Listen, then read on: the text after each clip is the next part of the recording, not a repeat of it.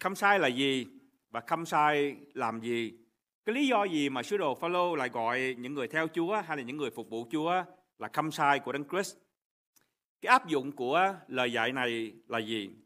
Trong bài giảng buổi sáng ngày hôm nay thì tôi sẽ dùng một đoạn kinh thánh mà chúng ta đã được nghe đọc ở trong sách Jeremy đoạn 29 từ câu số 4 cho đến câu số 14 để có thể hiểu rõ hơn về cái ý nghĩa, về cái điều kiện và về trách nhiệm của người làm khâm sai cho Chúa, cho Chúa. Có ba điều trong bài giảng này. Cái thứ nhất là chớ tách rời, cái thứ hai là chớ đồng hóa và cái thứ ba là hãy làm khâm sai cho Chúa. Ở cái thứ nhất là chớ tách rời. Khoảng 600 năm trước khi Đức Chúa Giêsu Christ giáng sanh thì một vị vua tên là vua Nebuchadnezzar của đế quốc Babylon đánh chiếm thành Jerusalem và tàn phá cả đền thờ và cả thành phố rồi bắt dân sự của Chúa giải về xứ Babylon. Đoạn Kinh Thánh trong sách Jeremy đoạn 29 từ câu số 4 đến câu số 14 là một phần của lá thơ mà tiên tri Jeremy đã viết gửi cho các vị trưởng lão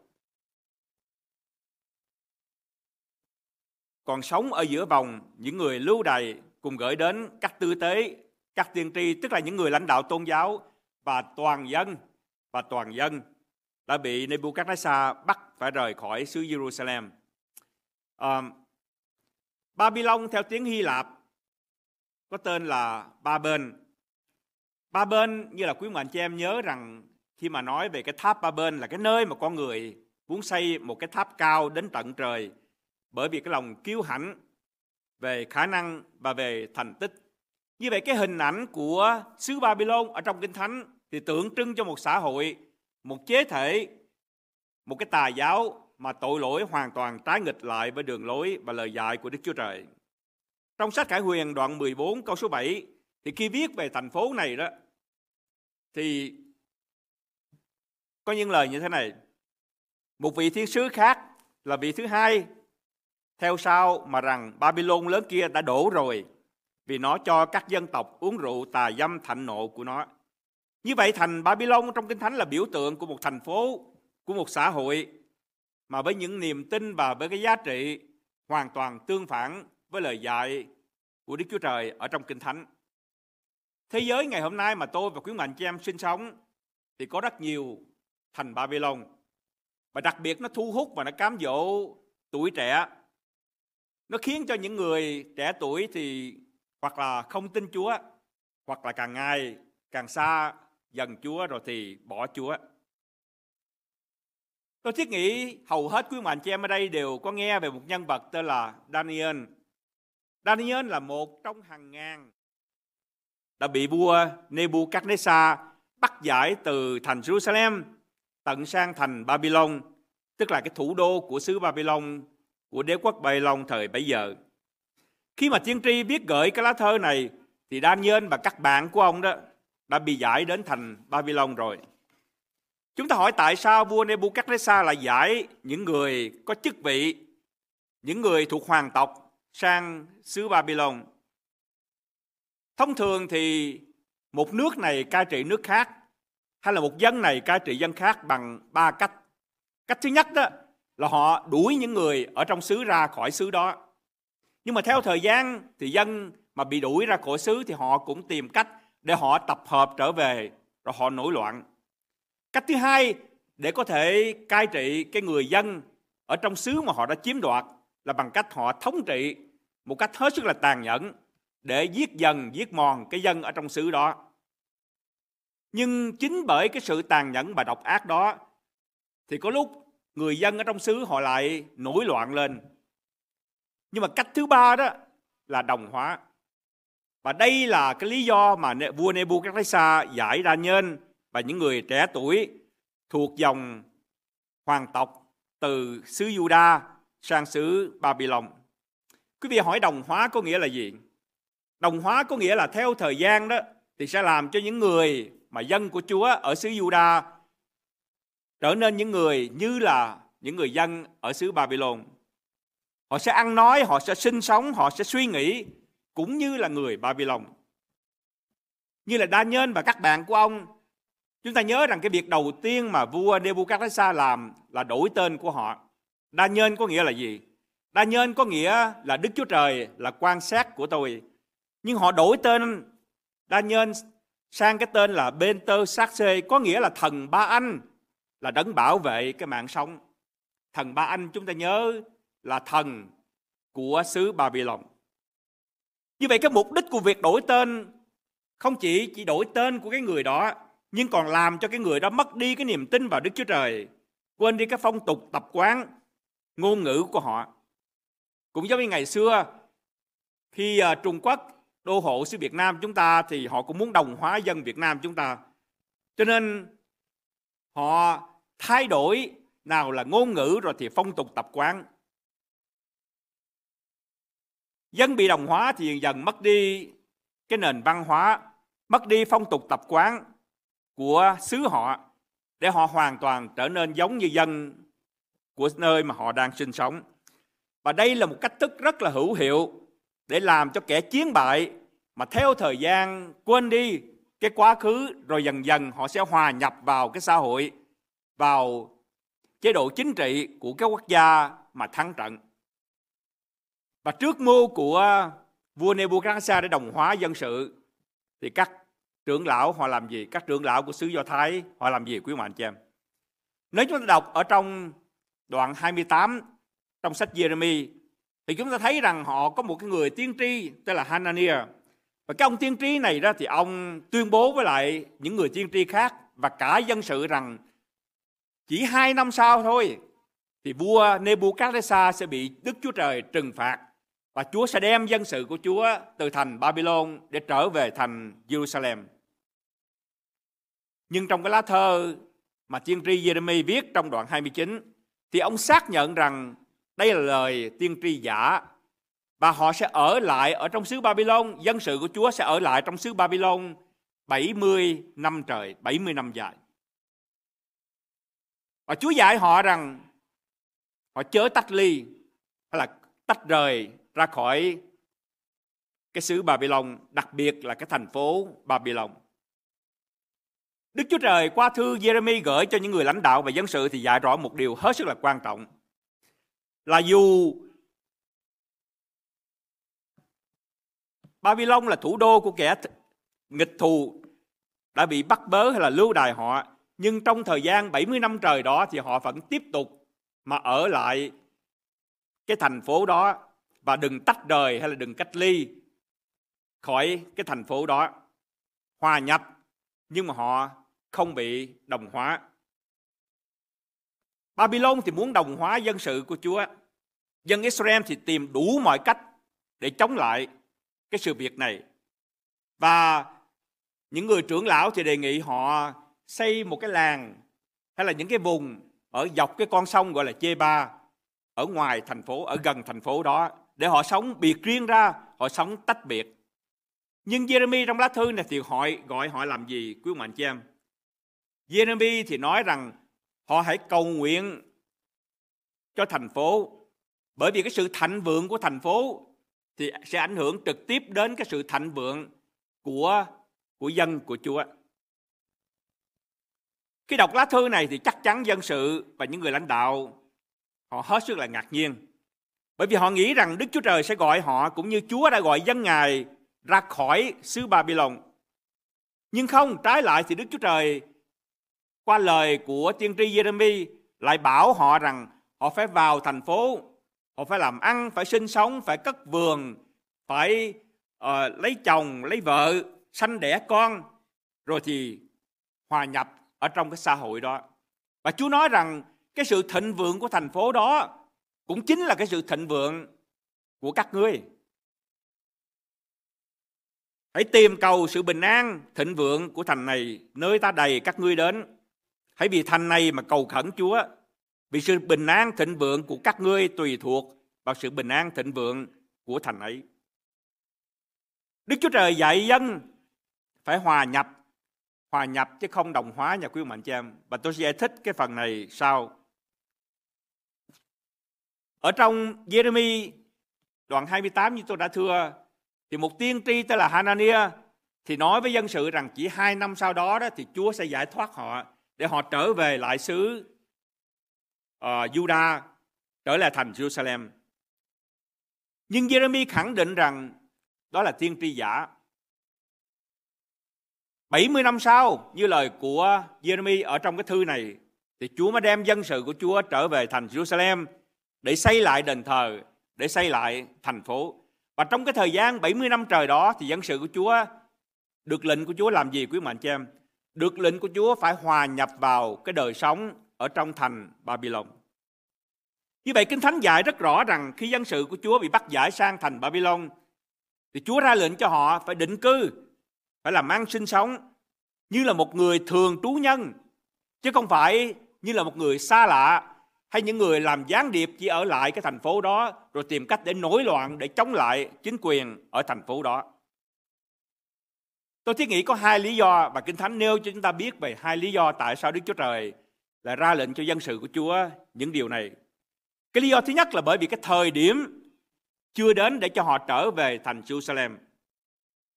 Và cái lý do thứ hai là bởi vì họ phải là những nhân chứng sống cho Chúa khi họ sinh sống ở trong thành Babylon. Qua cách sống của họ, qua quan hệ của họ đối với những người chung quanh, họ sẽ là nhân chứng cho Đức Giê-hô-va. Đây là hai lý do mà Chúa ra lệnh cho dân sự của Chúa trong 70 năm trời họ sẽ định cư tại thành Babylon. Tôi thiết nghĩ quý mạnh chị em có thể thấy được cái liên hệ được cái lá thư này với cuộc sống của chúng ta trong ngày hôm nay. Bài học từ lá thư này là gì, quý bạn chị em? Trong Kinh Thánh Tân Ước thì Chúa gọi những cái người mà tin Chúa là những người kiều dân. Kiều dân có nghĩa là gì? Là những người thường trú ở trong xứ đó, nhưng họ không phải là người bản xứ. Hay nói một cách khác, tiếng Anh thì gọi là permanent resident, nhưng mà họ là permanent alien resident. Có nghĩa rằng họ là những người sống ở trong xứ đó, nhưng họ chỉ là kiều dân ở trong xứ đó mà thôi. Như lời của sứ đồ Phaolô viết như thế này. Anh chị em hiểu dấu, tôi xin anh chị em là khách tha hương và kẻ lưu lạc trong trần gian, chớ để cho dục vọng xác thịt lui cuốn vì nó đã chẳng chống nghịch với linh hồn của anh chị em. Hãy sống một cuộc đời lương thiện giữa dân ngoại là những kẻ vẫn nói xấu anh chị em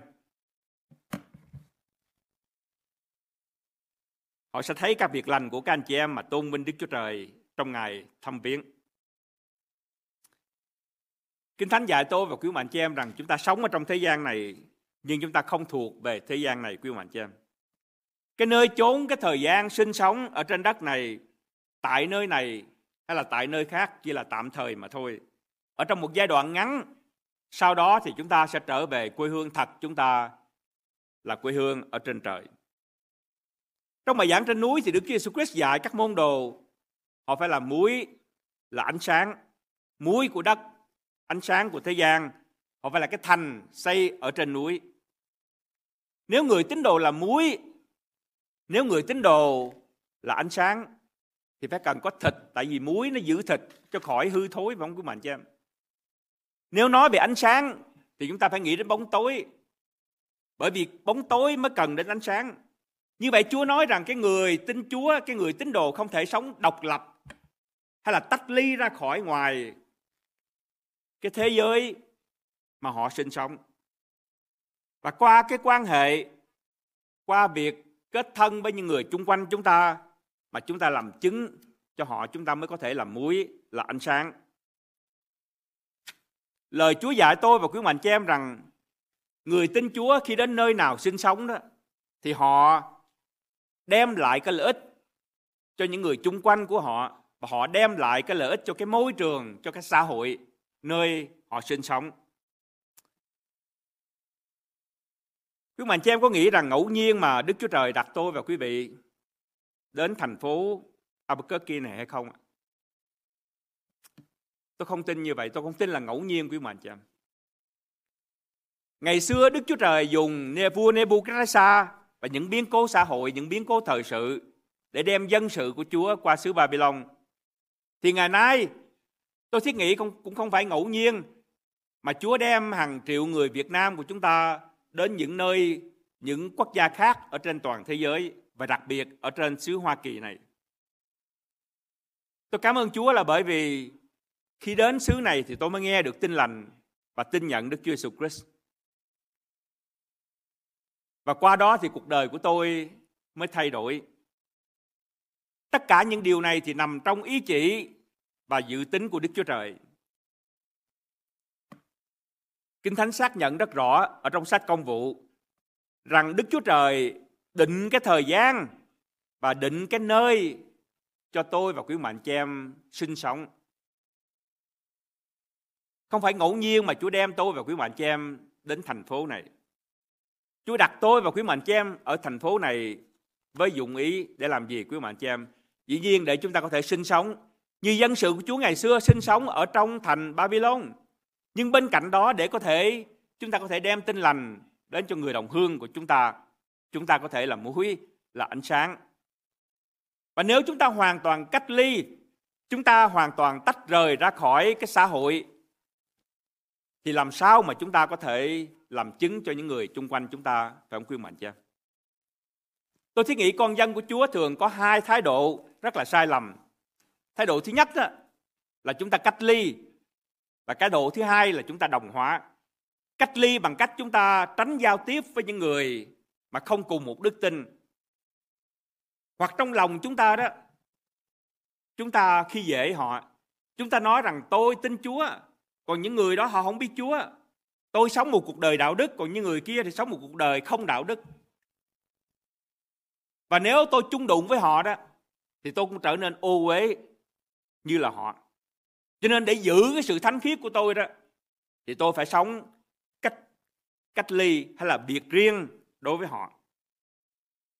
Tôi thưa với quý vị anh chị em, Kinh Thánh Tăng ước dạy chúng ta rất rõ là Chúa dùng những cơn bắt bớ rất dữ dội để đưa những người tin Chúa ở trong hội thánh đầu tiên đến những thành phố, nhiều thành phố khác nhau và ở đó thì họ làm chứng về Đức Chúa Jesus Christ. Và chính vì vậy tin lành của Đức Chúa Jesus Christ mới được rao giảng ở trong hội thánh đầu tiên. Tuy nhiên Kinh Thánh dạy rằng nếu chúng ta không chia sẻ lời Chúa thì làm sao những người chung quanh chúng ta có thể biết, có thể nghe về về Chúa. Ở trong sách Roma đoạn 10 từ câu số 13 thì dạy rằng nếu vì ai mà kêu cầu danh Chúa thì sẽ được cứu, nhưng họ chưa tin Ngài thì làm sao kêu cầu được? là nếu chẳng ai được sai đi thì rao giảng thế nào? Như có chép rằng những bàn chân kẻ rao truyền tin lành là tốt đẹp biết bao. Khi tôi và quý mạnh chị em đọc đoạn kinh thánh này thì chúng ta có thể nghĩ về những người giáo sĩ được gửi đến những cái nơi xa để giảng tin lành của quý mạnh chị em đúng như vậy. Nhưng có bao giờ quý mạnh chị em nghĩ rằng Chúa, Đức Chúa Trời của chúng ta đem quý mạnh chị em từ ở Việt Nam sang định cư ở thành phố Albuquerque này để đem cái bàn chân của quý mạnh chị em đến rao giảng tin lành ở đây hay không? Chúng ta nghĩ về những nơi xa, như tôi thưa với quý mạnh chị em, tin lành nó ở môi miệng của tôi và quý mạnh cho em. Ở trong đời sống, trong cách sống của tôi và quý mạnh cho em mỗi ngày và chúng ta có thể đem tin lành đến cho những người chung quanh của chúng ta bằng cách đó. Cũng ở trong thơ phi thứ nhất thì sứ đồ phi viết về một hội thánh được thành lập ở thành Babylon. Ở trong đoạn 5 câu số 13. Hội thánh của các người được chọn tại thành Babylon chào anh em, con tôi là Mát cũng vậy. Đây không phải là Babylon ở trong thời của vua Nebuchadnezzar, nhưng các học giả kinh thánh thì nghĩ rằng Babylon ở đây tượng trưng cho thủ đô của đế quốc La Mã thời bấy giờ, tức là thành La Mã. Như vậy, sứ đồ phi cũng dạy rằng dân sự của Chúa đó từ ở thành Jerusalem họ bị tản lạc ra cấp xứ và họ đến ngay cả ở thủ đô La Mã để ở đó họ làm chứng về Chúa, để họ đó họ lập hội thánh của Chúa.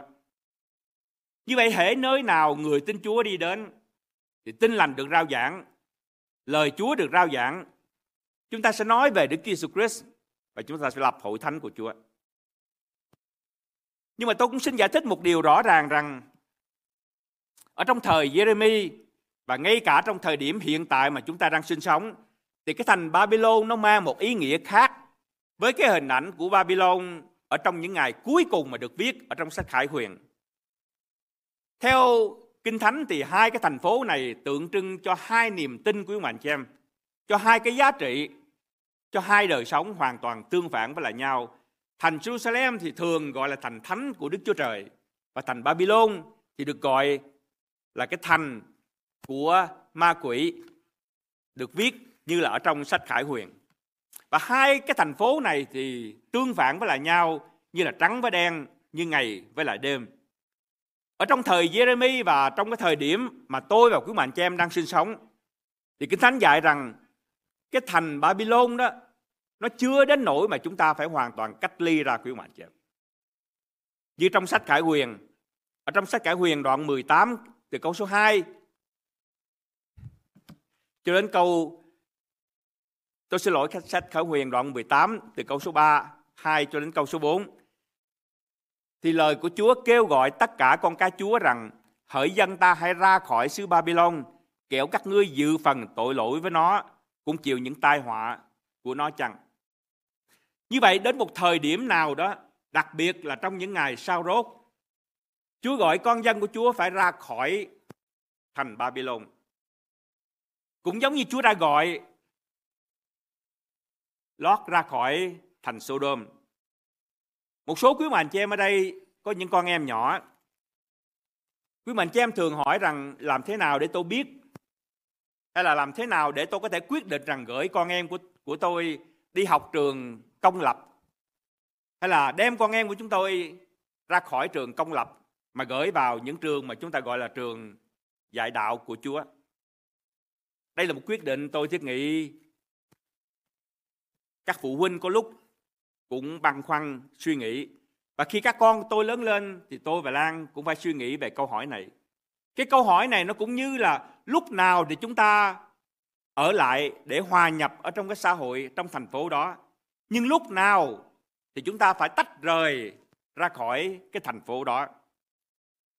Và tôi thưa với quý mạnh chị em rằng theo lời Kinh Thánh dạy, ngay cho đến ngày hôm nay thì Kinh Thánh dạy tôi và quý mạnh chị em rằng chúng ta chưa tách rời ra khỏi thành phố mà chúng ta đang sinh sống. Chúng ta vẫn còn phải hòa nhập. Chúa dạy chúng ta bằng chúng ta phải hòa nhập để chúng ta có thể là muối là ánh sáng cho những người chung quanh của chúng ta.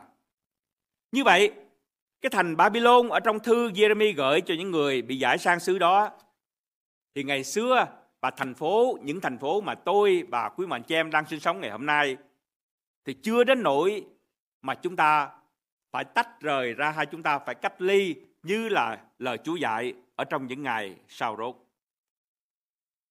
Đến một mức độ nào quý mạnh chị em thì người tin Chúa không thể ảnh hưởng cái môi trường chung quanh. Nhưng chúng ta phải xác nhận rằng đến lúc đó thì cái môi trường chung quanh đó, nó sẽ giết dần giết mòn cái đức tin của người tin Chúa.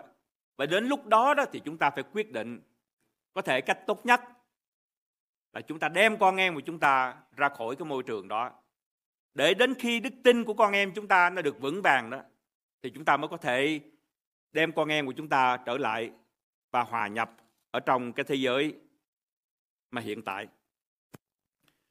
Như vậy trong thơ mà Jeremy gửi, cái thứ nhất, lời Chúa dạy là chớ cách ly. Cái thứ hai, lời Chúa dạy là chớ bị đồng hóa. Chúng ta sống ở trong thế gian, nhưng chúng ta không thuộc về thế gian. Nếu mà tách rời hay là cách ly là cách thức của những người thầy tu ngày xưa hay là ngày nay để có thể thoát ra khỏi cái thế tục mà người ta nói rằng tránh bụi trần đó quý ông mạnh cho em. Tức là tránh những cái ô nhiễm của thế gian này. Thì đồng hóa đó có nghĩa rằng ai sao thì tôi vậy. Để người ta sống như thế nào thì tôi sống như thế đó. Người ta nói như thế nào thì tôi nói như thế đó. Người ta ăn ở như thế nào thì tôi cũng ăn ở như thế đó. Ai sao thì tôi vậy. Và cái mục đích đó, đặc biệt là đối với những người trẻ tuổi để cho bạn bè của họ khỏi chê cười họ hay là khỏi có lìa bỏ họ. Tôi thưa với quý bạn chị em cái áp lực của bè bạn và xã hội rất lớn và rất quan trọng. Nếu không nói rằng lớn và quan trọng hơn hết so với thanh niên trong cái giới thanh niên thiếu nữ mới lớn ngày hôm nay. Trong cái thời buổi ngày hôm nay, thì có thể nói những người trẻ tuổi đều muốn giống như là những người chung quanh của họ, muốn được cho những người chung quanh của họ yêu mến, làm bạn với mình không phải chỉ là những người bạn gần gũi, nhưng ngay cả những người bạn mà ở trên những cái mạng tuyến xã hội hay là social network ngày hôm nay thì con người ta dường như sống trong hai cái thế giới khác nhau, quý mạnh chị em. Một cái thế giới đó là cái thế giới của những người bên cạnh của tôi và quý mạnh chị em. Tức là khi mỗi buổi sáng chúng ta đi ra làm việc, chúng ta thấy cái người đó, chúng ta gặp cái người đó, hay là chúng ta đến trường học, chúng ta gặp cái người bạn của mình ở đó. Nhưng đến chiều tối về đó, thì người ta lại sống ở trên một thế giới khác. Quý mạnh chị em có biết thế giới gì không ạ? Cái thế giới mạng tuyến. Và trên cái thế giới mạng tuyến đó có những người ở trong cái thế giới thật đó quý bạn chị em, họ chỉ có một vài người bạn thôi. Nhưng mà trên cái thế giới mạng tuyến đó có những người có hàng trăm, hàng ngàn những người bạn của họ. Quý bạn chị em có thấy vậy không ạ? Tôi thấy những người con của tôi nó có hàng trăm bạn. Tôi không biết làm thế nào mà một người có thể có hàng trăm bạn, quý bạn chị em. Và có những người thì có hàng ngàn bạn. Tôi xem trên facebook của hội thánh chúng ta đó có những người like những cái buổi thờ phượng thì tôi xem trong cái profile của một số những người đó có những người có những, trên một ngàn người bạn quý mạnh chứ em wow những người này có thể nói rằng họ quen hết những người ở trong thành phố của quý mạnh chứ như vậy dường như người hôm nay thì sống trong hai cái thế giới.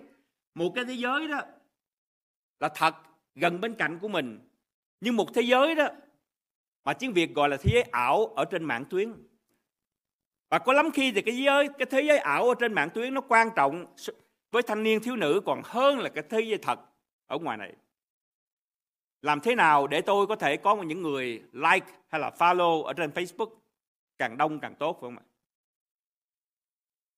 Và buổi tối đó thì người ta sống ở trong cái thế giới ở trên mạng tuyến đó. Kinh Thánh dạy tôi và quý mạnh cho em ở trong sách Giăng đoạn 19, đoạn 15 câu số 19 rằng dù chúng ta sống ở trong thế gian này nhưng chúng ta không thuộc về thế gian này quý mạnh chị em. Nếu các ngươi thuộc về thế gian thì người đời sẽ yêu kẻ thuộc về mình. Nhưng vì các ngươi không thuộc về thế gian và ta đã lựa chọn các ngươi ở giữa thế gian bởi có đó mà người đời ghét các ngươi. Như vậy dân sự dù được ra lệnh ở lại Babylon, hòa nhập với dân ở trong xứ đó, làm ăn buôn bán sinh sống, lấy vợ lấy chồng, sanh con đẻ cái ở trong xứ đó. Nhưng lời Chúa dạy rất rõ rằng họ không đồng hóa với dân ở trong xứ đó. Hay nói một cách khác rằng người tin Chúa không cách ly nhưng cũng không để cái thế giới chung quanh của chúng ta đồng hóa chúng ta. Chúng ta hỏi rằng xã hội ngày hôm nay thì sống như thế nào? Chủ yếu có hai vấn đề quan trọng quý mạnh chị em. Cái thứ nhất đó là người ngày hôm nay thế thì đặt cái tôi ở trên những thứ khác.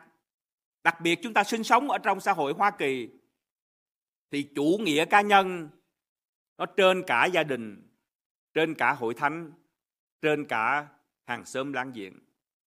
Quyền lợi của tôi là quan trọng, còn những người khác thì là phụ phụ thứ, à, phụ thứ cả. Và cái vấn đề thứ hai đó là chúng ta đặt vật chất ở trên tinh thần.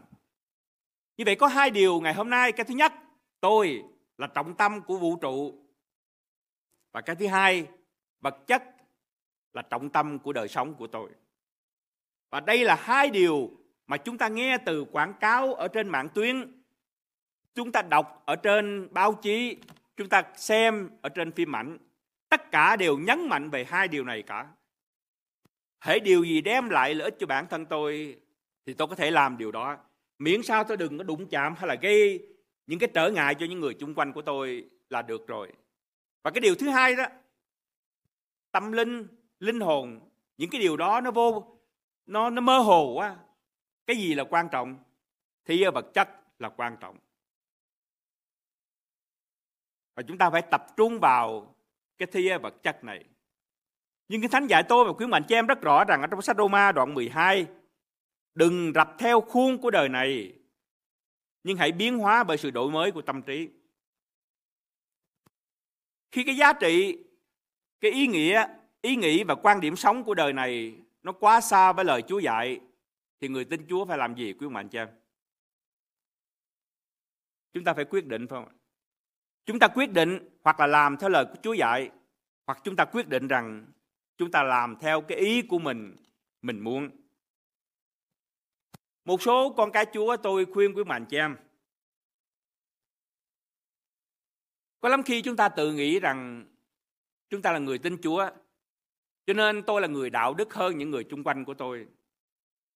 Có thể chúng ta nghĩ rằng tôi là người khiêm nhường hơn, tôi là người nhân từ hơn, tôi là người có nhiều tình yêu thương hơn. Thưa với quý mạnh chị em, cách suy nghĩ đó là cách suy nghĩ của một người kiêu ngạo. Đối với người biết Chúa, họ không nghĩ nhiều về bản thân của họ quý mạnh chị em. Họ không nghĩ về những phẩm tính, những trái thanh linh mà có trong đời sống của họ. Nhưng càng ngày thì họ ý thức được rằng họ là người thiếu sót. Họ cần phải thay đổi và họ mong rằng cái đời sống của họ càng ngày càng giống như lời Kinh Thánh dạy. Và họ đối xử với những người chung quanh của họ với sự khiêm nhường, với lòng nhân từ, với lời nói mềm mại, khiêm nhường. Tôi và quý ông anh chị em, chúng ta được Chúa cứu là bởi vì ân điển quý ông anh chị em. Chúng ta không có lý do gì để chúng ta có thể kiêu ngạo hay là khoe khoang đối với những người chung quanh chúng ta cả. Và có khi bởi vì cái thái độ của người tin Chúa, bởi vì lời nói của người tin Chúa mà khiến cho đạo của Chúa lại có nếp, lại bị nghĩ hiểu lầm hay là bị nghĩ xấu của mạnh chị em. Lúc đó thì tôi thưa thật, người tin Chúa không phải chịu khổ vì Chúa, nhưng người tin Chúa chịu khổ vì chính cái sự dại khờ hay là cái sự kiêu hãnh của bản thân của họ. Và chúng ta nên phân biệt rất rõ về những điều này. Không để mình bị đồng hóa bởi thế gian, có nghĩa là chúng ta đứng vững ở trong đức tin, nhưng ở trong sự khiêm nhường chứ không phải nói rằng lúc nhìn xem tôi nè, tôi như luôn luôn lúc nào tôi cũng sống như lời Chúa dạy một câu hỏi rất quan trọng và quý mạnh chị em có thể, khi quý mạnh chị em bước vào một cái nơi quý mạnh chị em làm hay là quý mạnh chị em đến một cái nơi mà quý mạnh chị em có những người chung quanh thì câu hỏi rằng họ nhìn chúng ta, nhìn người tin Chúa với cặp mắt như thế nào? Chúng ta có hòa đồng với họ không? Hay là chúng ta nghĩ rằng chúng ta ở trên nơi cao nè, đạo đức, phẩm hạnh của chúng ta quá cao, còn họ ở dưới thấp như thế này? Nếu như vậy thì làm sao chúng ta có thể đem tin lành đến với họ, quý mạnh chị em? Chúng ta không thể sống như vậy hòa nhập không có nghĩa là chúng ta sống như là mình ở trên cao, còn những người chung quanh của chúng ta là những người thiếu phẩm hạnh, thiếu đạo đức, không? Quý bạn chị em chắc là biết câu ca dao tục ngữ Việt Nam chúng ta viết về cây sen phải không ạ? Cây sen ở trong bùn là gì quý bạn chị em? Trong bùn thì có gì đẹp bằng sen phải không ạ? Lá xanh bông trắng lại. Dạ. yeah là chen nhụy vàng nhụy vàng, bông trắng lá xanh, gần bùn mà chẳng hủi tanh mùi bùn. Tức là cây sen nó sống ở trong bụng bùn, quý mạnh chứ em. Nhưng cây sen thì không bị lắm bùn. Và cái hình ảnh của một người tin Chúa cũng vậy. Chúa gọi tôi và quý mạnh chị em sinh sống ở trong vòng con người. Chúng ta không thoát ly, quý mạnh chị em. Chúng ta không tránh bụi trần. Trái lại cái mô hình của Đức Chúa Giêsu Christ là gì, quý mạnh chị em? Đức Chúa Giêsu Christ từ trời từ thành thánh ở trên trời xuống ở trong vòng con người Chúa sinh ra và lớn lên trong một cái làng nghèo nàn, không có tiếng tâm, tên là Nazareth. Đây là hình ảnh của một người nhập thế, không phải là hình ảnh của một người xuất thế quý mạnh chứ em. Chúa từ cái nơi vinh hiển, thánh khiết, Chúa xuống cái nơi tối tâm tội lỗi. Sau đó thì Chúa đến thành Jerusalem, tượng trưng cho thành thánh. Tại đó thì dân sự sỉ nhục đánh đập Chúa rồi họ đem Chúa ra khỏi thành đóng đinh ở trên thập tự giá cho đến chết. Nếu tôi và quý mạnh chị em gọi Giêsu là Chúa của chúng ta thì chúng ta phải bắt chước Chúa chúng ta. Một đoạn kinh thánh tôi thiết nghĩ hết sức là ý nghĩa và quan trọng. Ở trong sách Hebrew đoạn 13 từ câu 12 đến câu số 14. Tôi xin được đọc đoạn kinh thánh này. Ấy vì đó mà chính mình Đức Chúa Giêsu đã chịu khổ tại ngoài cửa thành để lấy huyết mình làm cho dân nên thánh. Vì vậy nên chúng ta hãy ra ngoài trại quân, đặng đi tới cùng Ngài, đồng chịu điều sỉ nhục. Vì ở dưới đời này, chúng ta có một thành, còn không có thành luôn mãi mãi nhưng chúng ta tìm thành hầu đến. Ấy vì đó mà chính mình Đức Giêsu đã chịu khổ tại ngoài cửa thành để lấy huyết mà làm cho dân của Ngài nên thánh. Tại sao Đức Giêsu Christ lại chịu nhận những thương khó của mạnh chị em? Để làm cho dân Ngài được nên thánh. Dân tức là những ai tin Chúa. Tôi và quý mạnh chị em. Nên thánh có nghĩa là gì? Nên thánh có nghĩa là được cứu tội. Được Đức Chúa Trời xưng là công bình. Được nhận là con trai con gái của Đức Chúa Trời. Và cái lý do này, vì cái lý do này cho nên tác giả sách Hebrew khuyên dân sự phải làm gì? Hãy ra ngoài trại quân. Có nghĩa là gì quý mạnh chị em? Thực ra cái từ trại quân ở đây đó không phải là trại của quân lính nhưng mà trại của dân sự ngày xưa khi họ đi ở trong đồng vắng đó họ đóng trại họ ở trong đó và tác giả sách Hebrew khuyên rằng dân của Chúa đó phải bắt trước Đức Giêsu Christ, sau khi họ được nên thánh thì họ ra khỏi cái trại có nghĩa là gì? Ra khỏi trại có nghĩa là gì? Tức là ra khỏi cái nơi an toàn, cái nơi được bảo vệ, cái nơi mà gia đình, bè bạn của họ sinh sống. Và đối với người do thái khi mà ra khỏi trại có nghĩa rằng ra một cái môi trường ô uế. Nhưng tác giả sách Peter nói rằng nếu chúng ta đã được Chúa làm nên thánh thì chúng ta hãy ra khỏi trại. Và tác giả nói rằng để làm gì? Đặng đi tới cùng Ngài đồng chịu điều sỉ nhục. Không phải chúng ta quá thánh đến nỗi mà chúng ta phủi bụi trần ra khỏi áo chúng ta quý ông bạn chị em. Không phải chúng ta quá thánh đến nỗi chúng ta không đứng gần những người chung quanh chúng ta. Không, những người thật thánh đó quý ông bạn chị em, họ trang hòa với những người chung quanh của họ.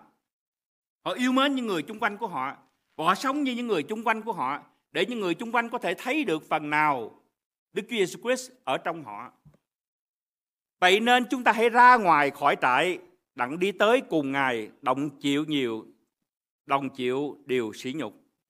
Bởi vì ở dưới đời này thì chúng ta khó không có một cái thành nào mà luôn mãi mãi. Cho nên tác giả khuyên chúng ta phải tìm cái thành mà hầu đến cái quê hương thật của tôi và quý mạnh chị em thành thánh thật không có ở trên thế gian này quý mạnh chị em và khi chúng ta còn ở trong thế gian này thì chúng ta cần sống trang hòa với những người chung quanh chúng ta để đem tin lành của Đức Chúa Jesus Christ đến cho những người chung quanh của chúng ta. Những người trẻ tuổi, các anh chị em thanh niên làm gì? Dĩ nhiên khi con cái chúng ta còn nhỏ chúng ta phải quyết định cho nó khi nó còn trong tuổi 8, tuổi 10, dưới tuổi vị thành niên, cha mẹ sẽ quyết định cho con mình. Cha mẹ sẽ cân nhắc rằng trong cái môi trường này đó, liệu con của của tôi có thể đứng vững ở trong đức tin hay không? Hay cái môi trường này nó quá xấu đến nỗi nó sẽ ảnh hưởng đức tin của con tôi, nó thay đổi con đức tin của con tôi.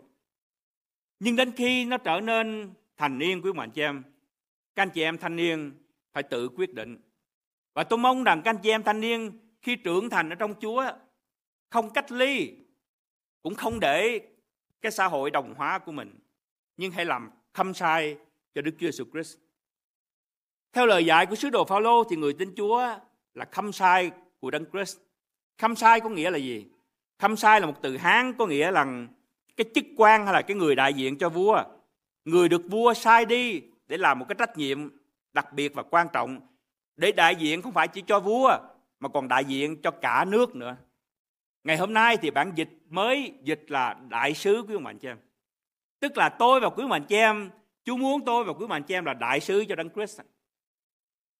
Khâm sai hay là đại sứ là gương mặt là tiếng nói của vua hay là của tổng thống là gương mặt là tiếng nói của cả một đất nước, một dân tộc.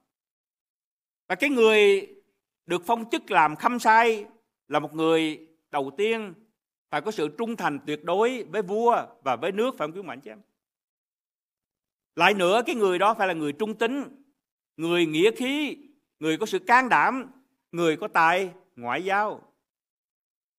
Nếu không thể ăn nói không thể giải thích về những cái chính sách của xứ chúng ta thì làm thế nào cái người đó có thể trở nên khâm sai?